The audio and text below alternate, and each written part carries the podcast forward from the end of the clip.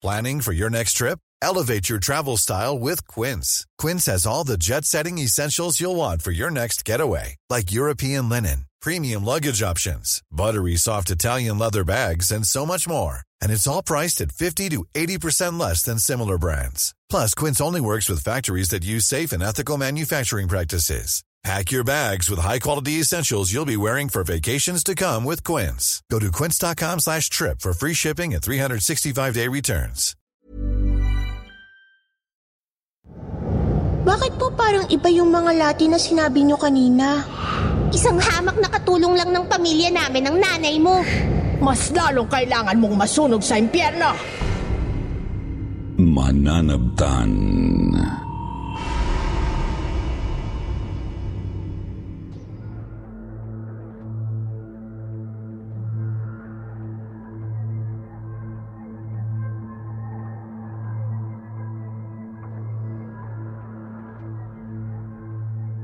Magandang araw sa lahat ng mga listeners ng kwentong takip silim. Itago niyo na lang po ako sa pangalang Ana. At matagal ko pong pinaghandaan ang pagkakataong ito na may bahagi ang aking true horror story. Gusto ko kasing mailahad ito ng maayos. Dahil ang karanasang ito ang bumago sa buhay ko.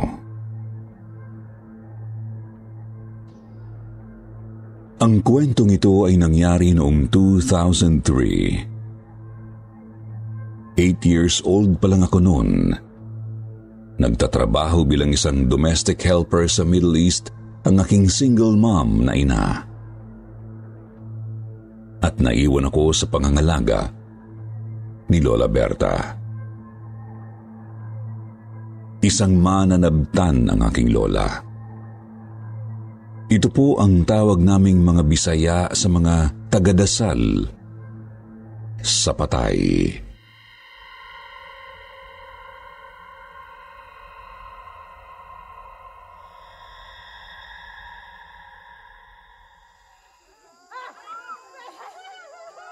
Aba, Ginoong Maria, napupuno ka ng grasya. Ang Panginoon ay sumasa iyo. Bukod kang pinagpala sa babaeng lahat at pinagpala naman ang iyong anak na si Jesus. Santa Maria, Ina ng Diyos, ipanalangin mo kaming makasalanan, ngayon at kung kami mamamatay. Amen.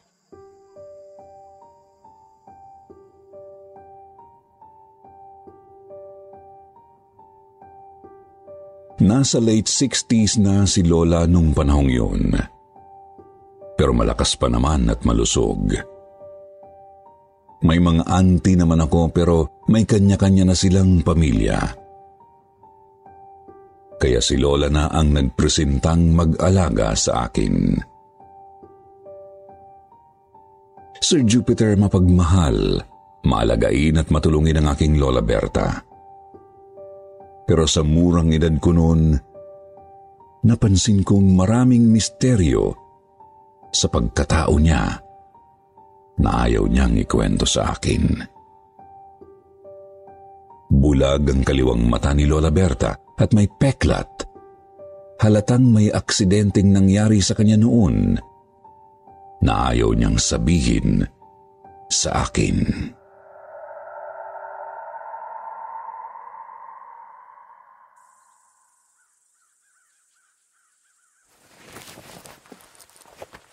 Oh, Ana. Kailangang maayos at presentable kang tingnan mamayang gabi. Pupunta tayo sa lamay ni Marta. Alam mo namang mayaman ang pamilya nila. Sigurado akong maraming mga mayayaman sa lamay. Kaya nakakahiya naman kung magmumukha tayong basahan. Si Aling Marta po ba yung tinatawag ng mga kapitbahay natin na masungit tsaka mata pobre? Huwag ka ngang nakikinig sa usapan ng mga matatanda. Isa pa, hindi lahat ng sinasabi nila ay dapat mong paniwalaan. Hindi po ba siya mata pobre? Basta, maghanap ka ng maayos na kasuotan. At saka magsuklay ka at ipusod mo yung buhok mo. Kita mo yung itsura mo. Para kang dinaanan ng bagyo. Eh, Lola, Alam niyo namang ayoko nakapusod ang buhok ko eh. Mukha akong matanda. Ana, wag matigas ang ulo. Nagsusuklay na lang po ako. Ay nako, bahala ka. Basta siguraduhin mo lang na maayos kang tingnan. Lamay naman pupuntahan natin, hindi naman party. Kahit na.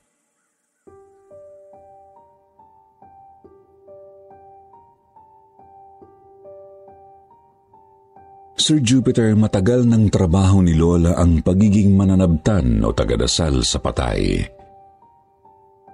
Ipinasa pa raw ito sa kanya ng kanyang lola. Dahil matagal na niya itong ginagawa, marami sa probinsya namin ang nagtitiwala sa kanya. Para sa kanila, si Lola Berta ang pinakamagaling na mananabtan. Kaya sa tuwing may namamatay sa probinsya namin, si Lola ang kinukuhang tagadasal. Pero ayon kay Lola Berta, hindi madali ang kanyang trabaho.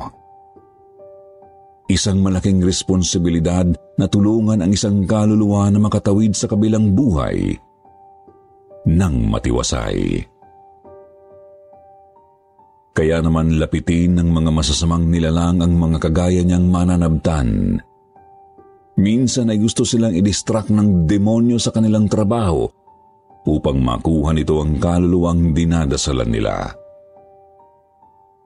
Kaya kailangan daw nilang mag-focus at tatagan ng kanilang paniniwala sa may kapal. Ang kagaya niyang mananabtan ay parang kawal ng Diyos at kailangan nilang labanan ang kampon ng demonyo. Isang pangyayari po ang aking nasaksihan sa gabing yun, Sir Jupiter. Hindi na yun bago sa akin, pero tumatak pa rin sa isip ko. Habang nagdarsal kasi si Lola, napansin ko ang kaluluwa ni Aling Marta. Nakatalikod siya sa amin habang tinitingnan ang kanyang bangkay sa kabaong. Bigla siyang lumingon sa amin at tumitig ng masama kay Lola.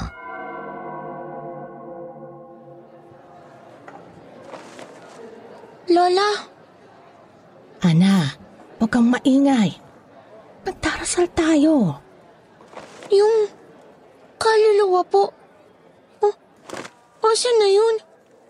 Ba't biglang naglaho?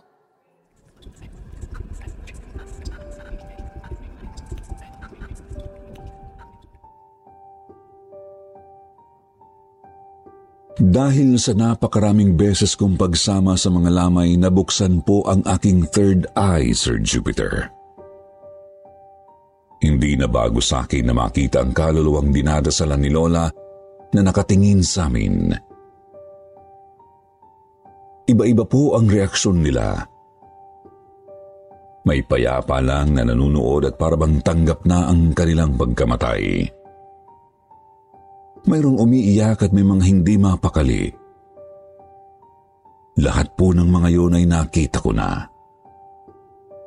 Nung una ay natatakot ako, pero kalaunan, nasanay na lang din ako.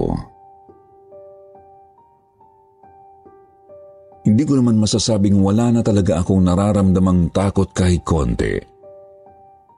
Pero natuto lang siguro akong tanggapin ang katotohanan Nasanay na rin sa aking manakikita at matibay naman po ang pananalig ko sa Diyos mula pagkabata. Subalit ang kaluluwa ni Aling Marta ang hindi ko makakalimutan. Iba po siya sa lahat ng nakita ko. Ang bigat niya sa pakiramdam. Kitang-kita ko ang galit niya habang ipinagdarasal siya ng aking lola. Hindi ko lang maintindihan kung bakit. Sa pagkakaalam ko, hindi naman sila magkakilala. Kaya hindi ko maisip ang dahilan kung bakit siya galit dito.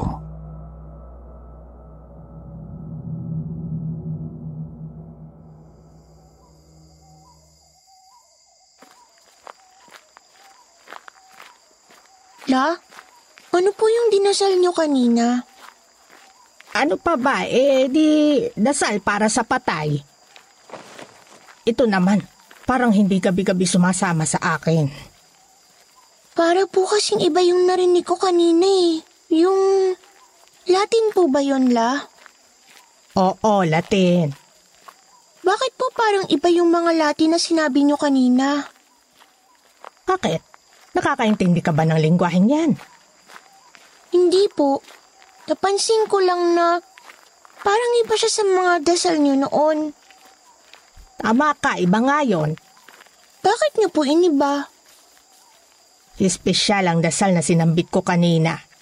Hindi ko madalas na ginagamit yon.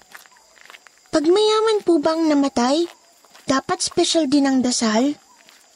Hindi yan ibinabase sa yaman ng namatay. Lahat ng kayamanan nila dito sa mundo ay walang kwenta. Hindi nila madadala yan sa kabilang buhay. Eh, kung ganun po, bakit special ang dasal nyo para kay Aling Marta? Basta, hindi mo na kailangan malaman kung bakit. Sabihin nyo na la. Gusto ko ring maging mananabdan paglaki ko. Sinong nagsabing papayag kami ng mama mo? Magiging teacher ka paglaki mo. Hindi ba yun ang gusto mo? Opo, gusto ko ring maging teacher. Teacher na mananabdan. Ay, nako. Ewan ko sa yung bata ka. Ang kulit-kulit mo. La, kaya po ba tayo dumaan muna sa kapilya? Para magpagpag? Oo. Mabuti naman at naaalala mo pa ang mga turo ko sa'yo. Siyempre naman po. Maraming beses nyo nang tinuro sa akin eh. Na importanteng magpagpag bago umuwi sa bahay kapag galing tayo sa isang lamay. At dapat mo ring hubarin agad ang damit na isinuot mo sa lamay.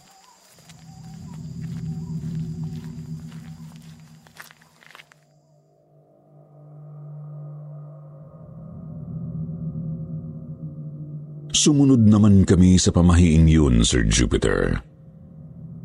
Kaya nakakapagtaka na parang may napapansin akong kaluluwa na sumusunod sa amin habang naglalakad kami sa dilim.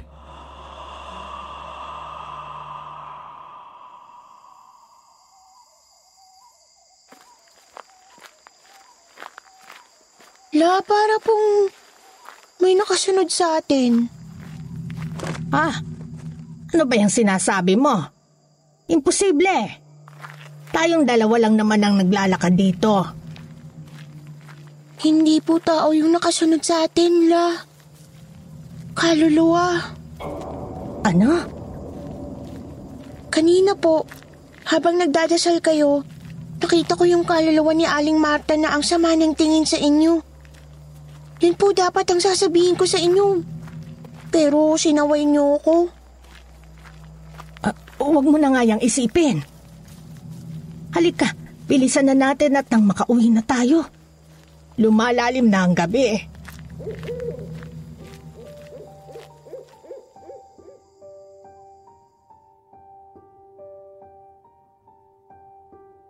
Nakatira kami ni Lola Berta sa isang maliit na kubo. Kaming dalawa lang dun. At kahit walang kuryente, ayos lang dahil presko naman ang hangin sa paligid. Pero sabi ni Mama, pag nakapag-ipon na siya sa pagtatrabaho abroad, magpapagawa siya ng bagong bahay para sa aming tatlo ni na Lola.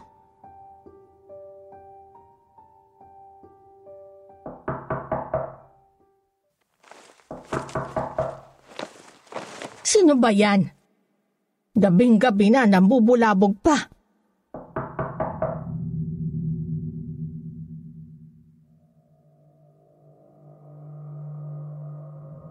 Nakakapagtaka po yun, Sir Jupiter, dahil wala kaming kapitbahay sa malapit. Tsaka kung tama ang pagkakaalala ko, mag-aalas 12 na yon ng madaling araw. Bumangon si Lola para pagbuksan ng kung sino mang kumakatok. Dala na rin ng kuryosidad, sumunod ako sa kanya.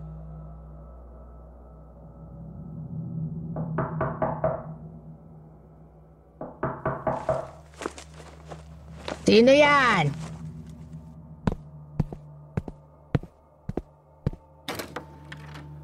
Huh. Sino ba yung kumakatok?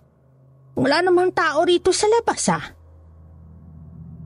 Kung sino ka man na walang magawa sa buhay mo, huwag mo kaming gagambalain. Lola, Oh, ba't ka bumangon? Matulog ka na ulit, apo. La, isara niyo na pong pintuan. Bakit parang natatakot ka? Sir Jupiter, kitang-kita ko po ang kaluluwa ni Aling Marta na nakatayo sa harap ng bahay namin. Maputlang maputla ang kanyang mukha. Malalim kong tumitig ang kanyang mga mata. At ramdam ko ang bigat ng aura niya. Basta la, isara niyo na pong pintuan. Bilisan niyo po. Mabuti na lang at sumunod si Lola sa sinabi ko. Bumalik na kami sa kwarto habang ako naman ay nanginginig pa rin sa takot. Hindi pa rin kasi maalis sa isip ko ang nakita ko kanina.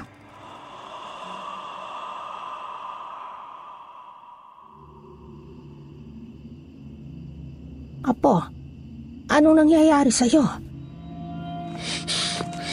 Magdasal po muna tayo. Natatakot kasi ako. Kanino ka ba natatakot? Nakita ko po si... Si Aling Marta. Si, si Marta? Siya po yung kumakatok sa pintuan natin kanina. Bakit naman? Hindi ko po alam.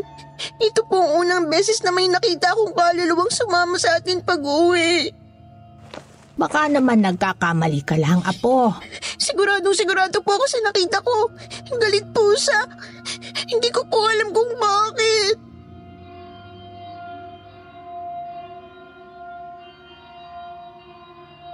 Matagal na hindi nakapagsalita si Lola Berta, Sir Jupiter. Parang may malalim na iniisip.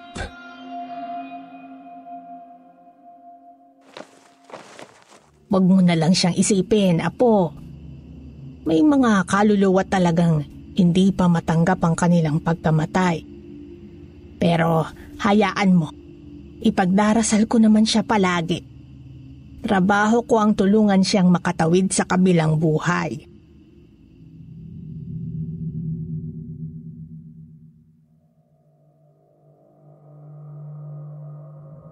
Sir Jupiter, sa kabila ng mga sinabi ni Lola Berta, hindi pa rin ako mapakali.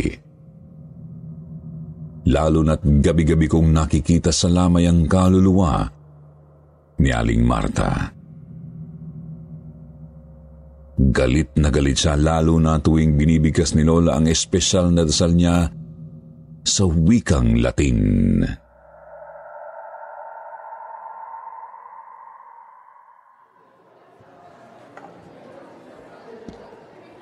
Lola Berta, kumain po muna kayo bago umuwi.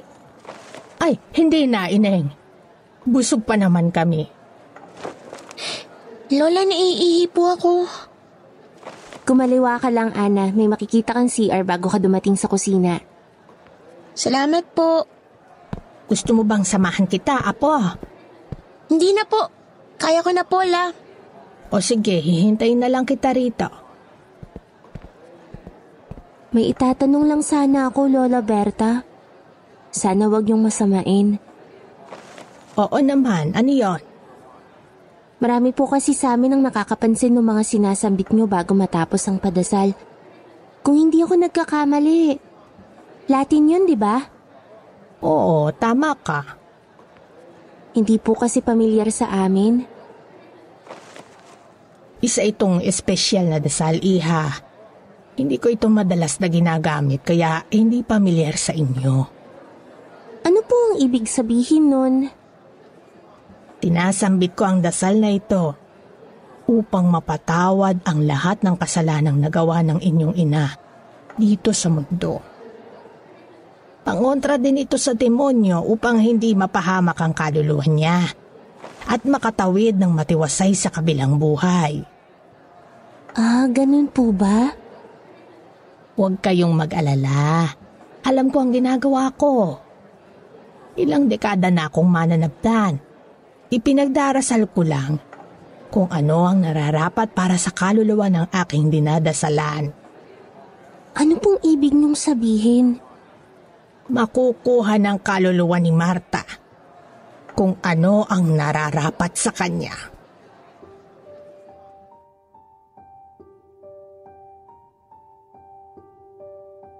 Samantala pagkalabas ko naman ng banyo ay may nakasalubong akong isang matandang babae. May suot siyang itim na belo at hindi ko makita ng maayos ang mukha niya. Binati ko siya ng magandang gabi bago nilagpasan. Pero laking gulat ko nang bigla niyang hawakan ang balikat ko. Napakalamig po ng kamay niya, Sir Jupiter.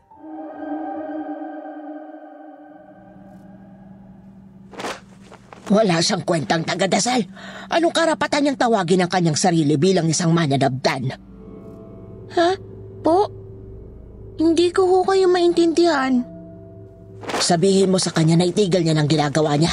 Kampon siya ng demonyo. B- bitiwan niyo po ako. Nagpumiglas po ako hanggang sa tuluyan akong nakawala sa matandang babae. Kumaripas ako ng takbo at yumakap sa lola ko.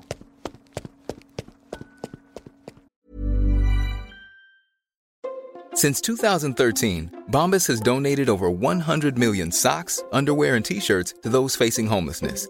If we counted those on air, this ad would last over 1,157 days. But if we counted the time it takes to make a donation possible, it would take just a few clicks. Because every time you make a purchase, Bombas donates an item to someone who needs it. Go to bombas.com slash ACAST and use code ACAST for 20% off your first purchase. That's bombas.com slash ACAST, code ACAST. How would you like to look five years younger? In a clinical study, people that had volume added with Juvederm Voluma XC in the cheeks perceived themselves as looking five years younger at six months after treatment. Look younger, feel like you. Add volume for lift and contour in the cheeks with Juvederm Voluma XC. Reverse signs of aging by adding volume to smooth laugh lines with Juvederm Volure XC. For important safety information and to find a licensed specialist, visit juvederm.com. That's J U V E D E R M.com. Not for people with severe allergic reactions, allergies to lidocaine, or the proteins used in Juvederm. Common side effects include injection site redness, swelling, pain, tenderness, firmness, lumps, bumps, bruising, discoloration, or itching. There's a risk of unintentional injection into a blood vessel, which can cause vision abnormalities, blindness, stroke, temporary scabs, or scarring. Talk to a licensed specialist to find out if it's right for you. Oh, anong nangyari sa'yo, Apo? Bakit namumutla ka? Umuwi na po tayo.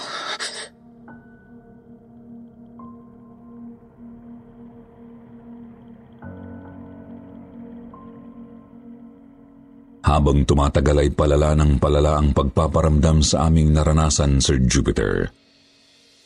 May kumakatok pa rin sa pintuan namin tuwing gabi. Pero hindi na ito pinagbubuksan ni Lola. Wala po akong ibang magawa kundi ang magdasal.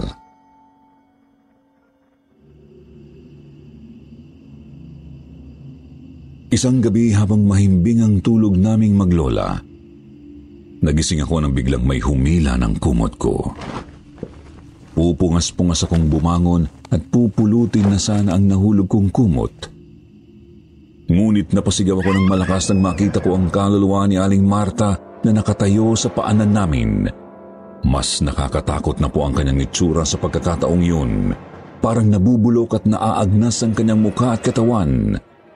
Nakatitig siya kay Lola Berta at paulit-ulit itong minumura. Apo, anong nangyayari sa'yo? Lola, nandito na naman po si Aling Marta. Nasa loob po siya ng kwarto. Kaharap natin. Ano bang sinasabi mo, Apo? Wala naman akong nakikitang ibang kasama natin dito. Galit na galit po siya sa'yo, Lola. Hindi ko po alam kung bakit. Ano po ba talaga nangyayari? Naguguluhan na po ako. Hindi kanya masasaktan. Kaluluwa na lang siya. Patay na siya.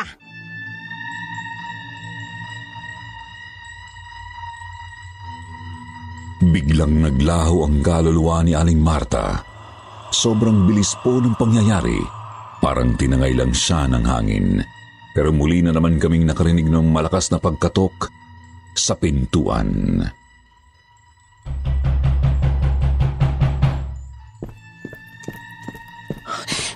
Saan po kayo pupunta? Diyan ka lang. Huwag kang susunod sa akin, maliwanag. Ano pong gagawin niyo? Kailangang matapos na ito. Hindi pwedeng, hindi pwedeng patuloy niya tayong takutin ng ganito. Patay na siya, Apo, at wala siyang magagawa upang saktan tayo. Pero la, baka mapano kayo? Ako nang bahala.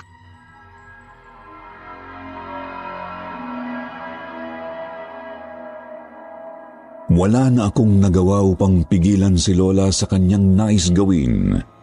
Bumangon siya at mabilis na binuksan ang pintuan. Narinig ko ang malakas niyang sigaw.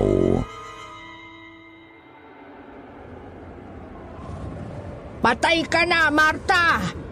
Tigilan mo na kami! Wala kaming atraso sa'yo, kaya hindi mo kami dapat nagambalain. Ikaw ang may kasalanan sa akin. Dapat lang na pagbayaran mo mga kasalanan mo. Naitanong ko sa sarili ko kung ano ang ibig sabihin ni Lola Berta. Magkakilala ba sila ni Aling Martha? May kasalanan ba ito sa kanya? Pero hindi na ako nagkaroon ng panahon para mag-isip pa. Yun na lang ang huli kong narinig, Sir Jupiter, bago ako nawalan ng malay. Nandilim po ang paningin ko at ang mga susunod na ibabahagi ko sa kwentong ito ay ayon na sa kwento ng aking Lola Berta. Hindi raw niya nakita ang kaluluwa ni Aling Marta sa labas ng aming bahay. Paulit-ulit siyang sumigaw at hinamon itong harapin siya. Pero hindi raw talaga ito lumitaw.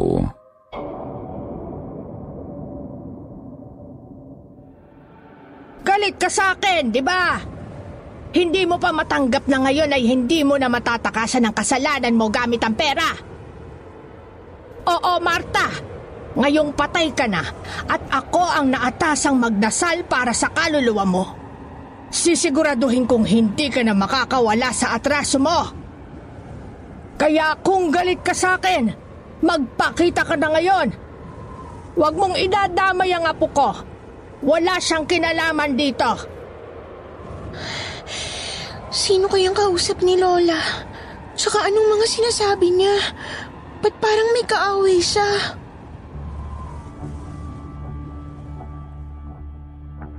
Sir Jupiter, isang mapait na karanasan pala ang dinanas ni Lola Berta noong mga bata pa lang sila ni Aling Marta. Namamasukan noon bilang katulong sa pamilya ni Aling Marta ang ina ng aking lola. Doon sila unang nagkakilala. Noon pa lang daw ay masungit na si Aling Marta at matapobre. Kahit sinong bata na nakakasalamuhan nito ay inaaway nito. Kaya naman nagtaka si Lola ng isang beses ay niyaya siya nitong maglaro. Naisip niya na baka nagbago na ito at gusto lang talagang makalaro siya kaya pumayag naman si Lola. Pagkatapos maglaro ng tagu-taguan, niyaya siya nito na sumamang mag-drawing sa kwarto nito. Kumpleto sa mga art materials ang batang si Marta kaya na-excite si Lola dahil mahilig siyang gumuhit. Binigyan siya nito ng papel at lapis tapos ay sabay silang gumuhit ng kahit anong pumasok sa isip nila.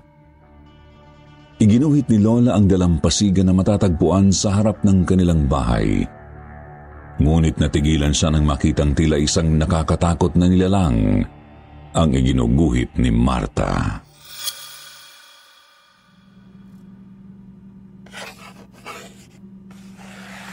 Bakit ganyan ang iginuguhit mo? Anong problema sa ginuguhit ko? Nakakatakot kasi. Pinupuna mo ba ang gawa ko? Sa tingin mo ba mas magaling ka sa akin? Hindi naman sa ganon. Mas pangit tong gawa mo. Hindi ka marunong gumuhit. Di totoo yan. Sabi ng nanay ko at ng guru ko, may talento raw ako sa pagguhit. Nagsisinungaling sila. Sinasabi lang nila yan para matuwa ka. Nagsisinungaling sila sa'yo. Hindi totoong magaling ka. Bawiin mo sinabi mo. Oo, at bakit? Lalaban ka? Baka nakakalimutan mo isang hamak na katulong lang ng pamilya namin ng nanay mo. Mahirap lang kayo at wala kayong binatbat sa amin. Basta, bawiin mo sinabi mo.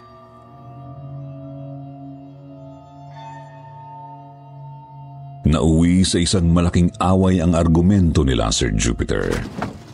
Pero laking gulat ni Lola Berta nang damputin ni Aling Marta ang lapis nito at walang ano-ano'y isinaksak sa kaliwang mata niya.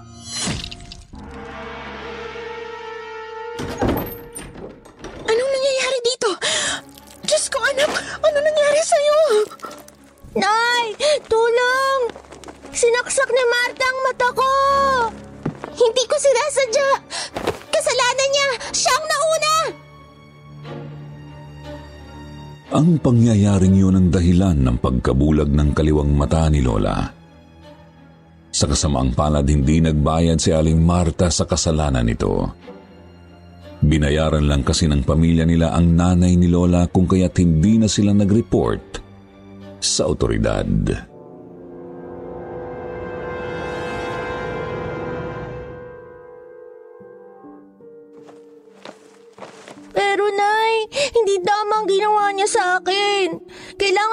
Magbayad.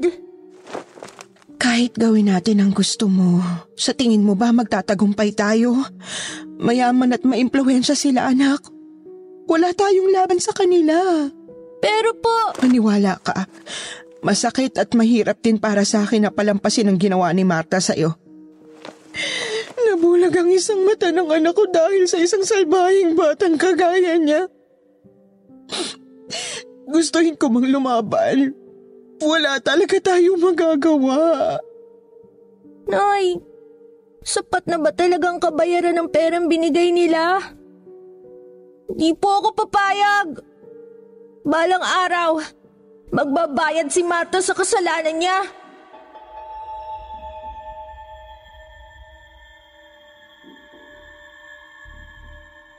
Hanggang sa pagtanda ni Lola Berta ay daladala niya ang sama ng loob niya kay Aling Marta. Mas lalong umigting ang galit niya dito dahil hanggang sa tumanda ay hindi nagbago si Aling Marta. Masungit pa rin ito, arugante at matapobre. Hindi na sila muli pang nakapag-usap. Pero tuwing nagkakasalubong sila sa palengke o simbahan, pinagmamasdan niya ito mula sa malayo.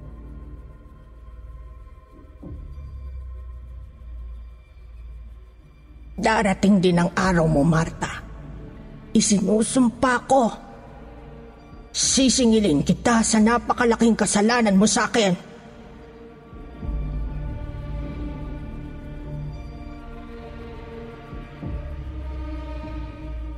Kaya nang nabalitaan niyang inatake sa puso at namatay si Aling Marta, alam na niya kaagad na ito na ang pagkakataon niya upang maningil. Tama kasi ang hula niya. Sa kanya lumapit ang pamilya nito at kinuha siya bilang mananabtan.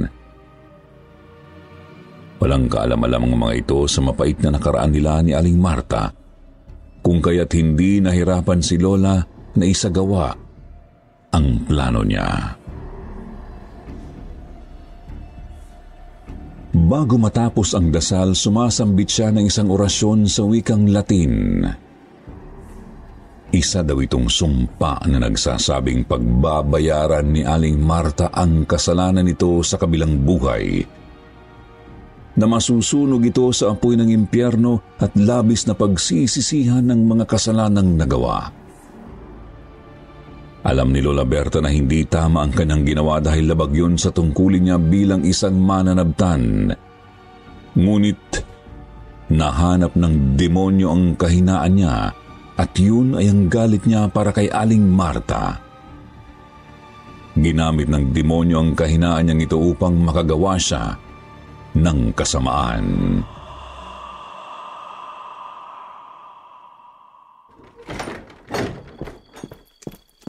Ana, apo! Nasaan ka? Hindi na tayo gagampalain ang kaluluwa ni Marta. Subukan lang niyang bumalik at ako ang makakalaban niya. Lola? Apo, saan ka nang galing? Saka, bakit parang... Ayos ka lang ba? Oo naman po, Lola Berta. Bakit naman po ako hindi magiging maayos? Para kasing... Parang may kakaiba sa'yo. Kagaya po ng ano? Saan galing yung ipit mo? Kala ko ba ayaw mo ng pang-ipit ng buhok? May mga bagay talaga na nagbabago.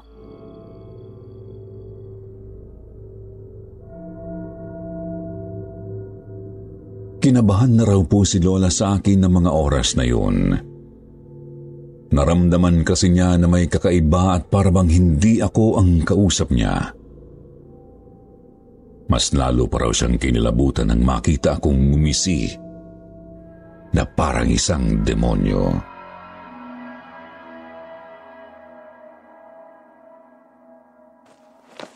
Apo, Itigil mo ng pagiging mananabtan. Hindi ka karapat dapat na magdasal para sa mga kaluluwa. ano bang pinagsasasabi mo? Masama kang tao. Nagpadala ka sa galit mo. Sugo ka ng demonyo. Tumigil ka na! Hindi ba? Orasyon ng demonyo ang mga dasal na sinasambit mo sa wikang Latin? Hindi yun dasal, kundi isang sumpa.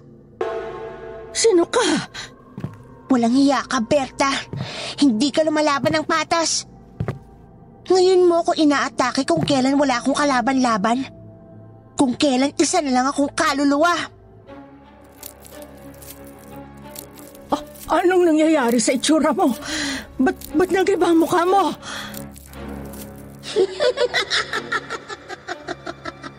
Marta! I- ikaw si Marta. Hindi ikaw ang apo ko. Mabuti naman at nakikilala mo ko. Lubayan mo kami ng apo ko. Huwag mong idamay si Ana. Walang kinalaman ng apo ko dito. Kailangan ko siya upang maiparating ang mensahe ko sa'yo. Ano bang kailangan mo? Tumigil ka na sa pagiging mananabtan. Walang kwenta ang pagdarasal mo dahil sugo ka ng Diablo. Isinusumpa mong kaluluwa ko gamit ang iyong mga dasal. Ginagawa mo to nang wala akong kalaban-laban. Matuto kang lumaban ng patas, Berta. Ako ba talagang hindi marunong lumaban ng patas? Baka nakakalimutan mo kung anong ginawa ng pamilya niyo, Marta. Dinaan niyo sa pera upang makatakas ka sa kasalanan mo. Kaya ngayon ka naghihigante? Sa tingin mo ba, papayag akong hindi ka magbayad sa kasalanan mo? At ngayon ay dinadamay mo pa ang apo ko. Mas lalong kailangan mong masunog sa impyerno.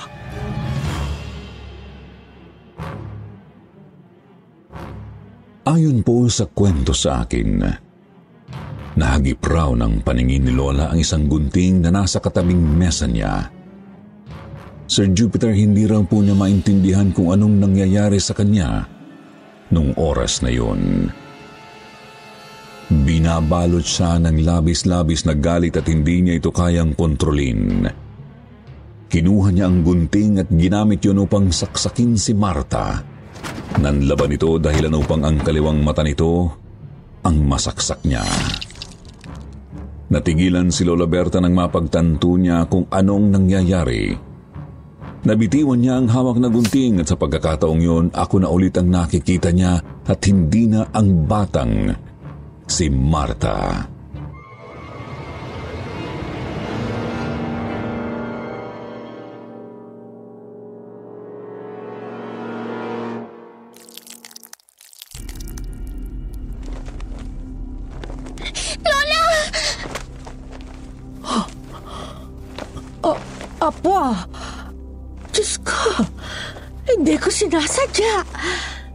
Ana, Apo, patawarin mo ako.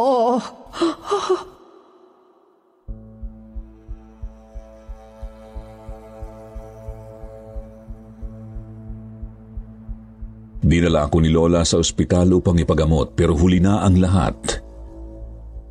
Wala nang nagawa ang doktor. Tuluyan ng nabulag ang kaliwang mata ko.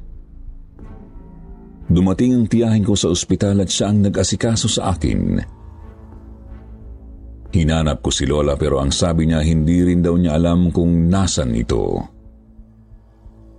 Bigla na lang daw nawala si Lola Berta pagkatapos ikwento ang mga nangyari. Iyak raw ito ng iyak at paulit-ulit na sinabing hindi nito mapapatawad ang sarili kahit kailan. Dinala na ako ng tiyahin ko sa bahay nila at siya na ang nag-alaga sa akin. Sobrang nalungkot po si mama sa nangyari at muntik pa nga siyang umuwi noon sa Pilipinas pero pinigilan siya ng tiyahin ko at nangakong aalagaan akong mabuti. Sir Jupiter ngayon po ay isa na akong public school teacher. May asawa at dalawang mga anak. Kahit nabulag ang kaliwang mata ko ay hindi po ito naging hadlang upang matupad ko ang aking mga pangarap. Hanggang ngayon ay wala kaming balita tungkol kay Lola Berta. Ilang beses namin siyang sinubukang hanapin pero nabigo kami. Ni wala kaming ideya kung buhay pa ba siya o patay na. Pero kahit po ganoon, hindi ako nagtanim ng galit sa kanya. Alam ko kasing hindi niya sinasadya ang nangyari. Sa mga kapwa ko listeners ng kwentong takip silim, ano po sa tingin niyo ang nangyari kay Lola Berta? May ginawa po kayang masama ang kaluluwa ni Aling Marta sa kanya o di kaya'y nagpakalayo-layo na lang siya dahil sa kahihiyan at guilt dulot ng nagawa niya sa akin. Kung buhay pa siya, panalangin ko na nasa maayos siyang kalagayan. At kung wala na siya sa mundo natin, sana'y mapatawad ng Diyos ang mga kasalanan niya. Hanggang dito na lang po ang aking kwento. Sana po ay nagustuhan nyo. Maraming salamat po sa pagkakataong ito na ma-feature ang aking kwento. Lubos na gumagalang. Ana.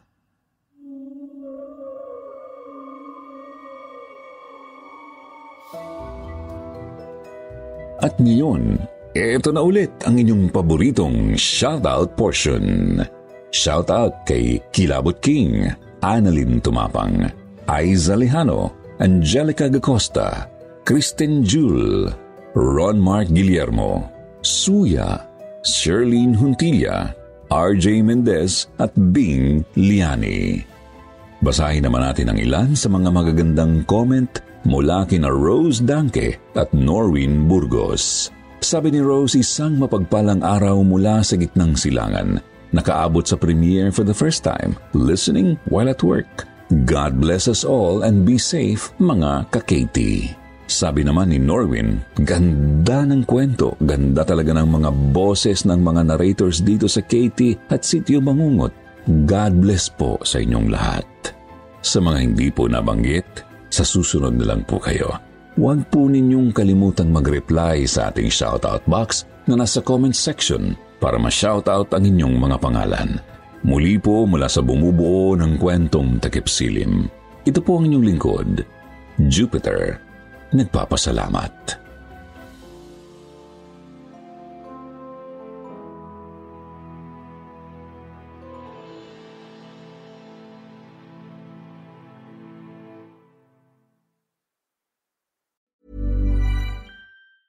Planning for your next trip? Elevate your travel style with Quince. Quince has all the jet setting essentials you'll want for your next getaway, like European linen, premium luggage options, buttery soft Italian leather bags, and so much more. And is all priced at 50 to 80% less than similar brands. Plus, Quince only works with factories that use safe and ethical manufacturing practices. Pack your bags with high-quality essentials you'll be wearing for vacations to come with Quince. Go to quince.com/pack for free shipping and 365-day returns.